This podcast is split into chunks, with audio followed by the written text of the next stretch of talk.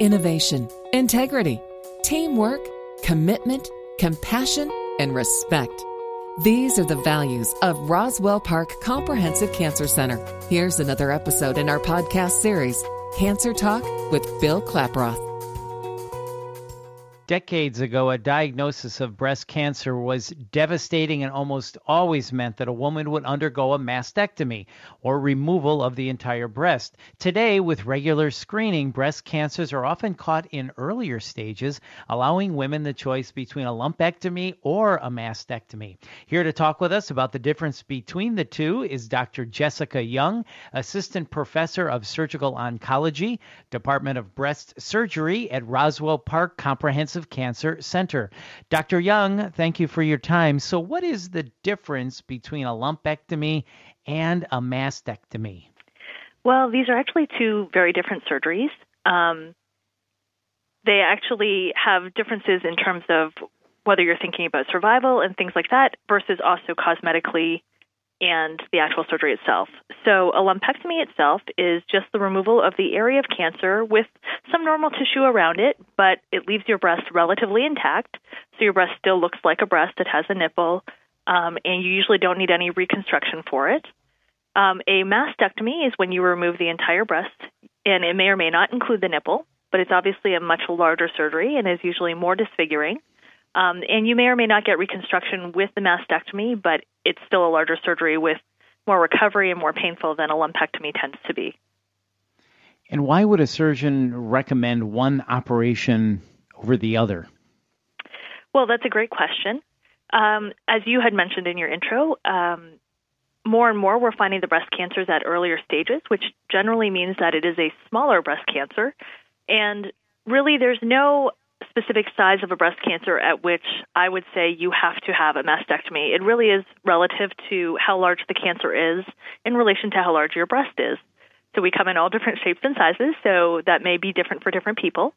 Um, and it's my job to be able to tell you whether you would still look good cosmetically with a lumpectomy or whether you have to have a mastectomy because the disease process may be too extensive.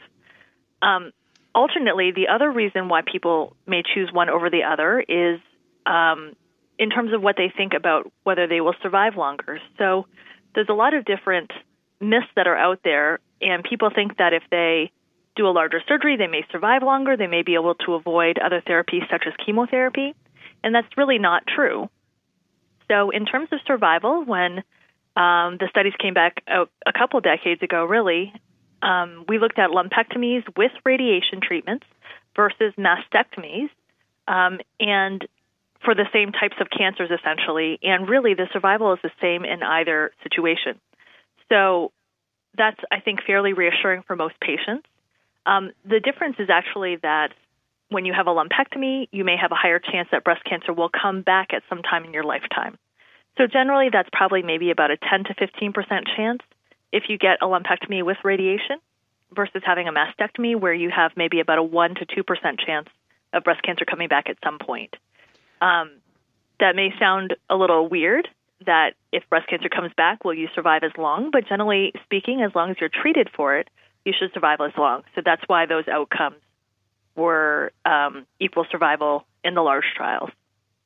Right. So if you had to give someone a pro and a con of each, what would those be? Um, so I think for a lumpectomy, the pro is that it's a smaller surgery. Um, so it's less anesthesia, it's less cosmetically disfiguring. I think we know that um, lifestyle, um, in, in terms of lifestyle, um, it's definitely less disfiguring and people have a better quality of life. That's been shown in different studies. Um, it does, on the con side of things, you will likely need to have radiation, so you don't necessarily avoid that. Um, and um, you do have a higher, slightly higher chance of recurrence of breast cancer. With a mastectomy, it's sort of the opposite. So it's a much larger surgery. It usually requires an overnight stay in the hospital. Um, you are fairly disfigured, and if you decide to have reconstruction, um, usually you'll need to have further surgeries down the road. So it's not just a quick, instant process, generally speaking. Um, and it's obviously more painful, but it does decrease your risk of recurrence the most. So um, if your number one fear in the world is ever getting breast cancer again, then mastectomy may be the uh, more ideal option for you. Um, and so really they're they're two very very different surgeries and it really depends on what people are focusing on the most um, in terms of trying to make a decision. And it's a really hard decision actually. It's probably the hardest thing that my patients usually have to go through. Absolutely. So in thinking of the other treatments chemo and radiation how do those play a role in deciding which operation might be best so that's a great question um, the first thing that I want to emphasize is that no matter which surgery you choose, it does not help to determine whether you're going to get chemotherapy or not. Um, that's a huge, huge point that I think people um, just get confused about, and it's a huge point for me to make when I'm educating my patients when they're trying to make their decisions. So, chemotherapy is about how much cancer you have, so how large it is, whether it went through the lymph nodes or not, and what kind of cancer you have. Um, it is not about what surgery you choose to remove it. So, however, whatever surgery you decide to choose, it's still going to be the same amount of cancer and same size of cancer that comes out. And so, again, you cannot really influence the decision for chemotherapy by choosing a smaller or larger surgery. So, I think that's a super important point. Um, mm-hmm. In terms of radiation, most of the time, patients who have mastectomies don't require radiation. Um, however, there are some cases where they may require radiation um, if they have very large cancers or if they have a lot of lymph nodes positive. Um, those are two very common scenarios for needing radiation, even if you have a mastectomy. But in general, most people who have a mastectomy will likely not need radiation. So if that's part of your decision point, then you know it's something to consider. Um, or if you, for some reason, cannot receive radiation, then mastectomy might be the choice for you. So there are some people with um, connective tissue disorders, um, who, or maybe people who have previously received radiation either for um, some other malignancy or perhaps for a previous breast cancer, then you can't get radiation again. Um, then the choice would generally be a mastectomy. Everyone who has a lumpectomy generally will undergo radiation, um, except for some populations we're starting to uh, do less and less radiation for, for example, favorable cancers in women over the age of 70. Um, but in general, when you're thinking lumpectomy, you should think that you're going to get radiation. Well, those are really good considerations. And you mentioned educating your patients. What are good resources for potential patients to learn more about both operations? Um, so there are a number of different resources out there um, that are available. The first thing I would say is just to be really careful about where you're getting your information from. There's um, just so much information on the internet, especially. Um, but if you're going to look on the internet to help you decide. Um, there are a lot of uh, very large websites that are very reputable that I would start at. Um, you know, the American Cancer Society or the Susan G. Komen have very um, good websites that have a lot of education and information. Um, if you were to come to like the Roswell Park website, we have information on that as well. Um, I would start at a well-known institute's website would probably be the best thing to do, um, and really also just really listen hard to what your physician has to say um, because they're it, it's often overwhelming when you're at the visits, but um, if you're able to have people with you who are able to also hear what the physician's saying, or if you take notes or record it, um, you know, it'll give you a deeper sense of what they're really offering you.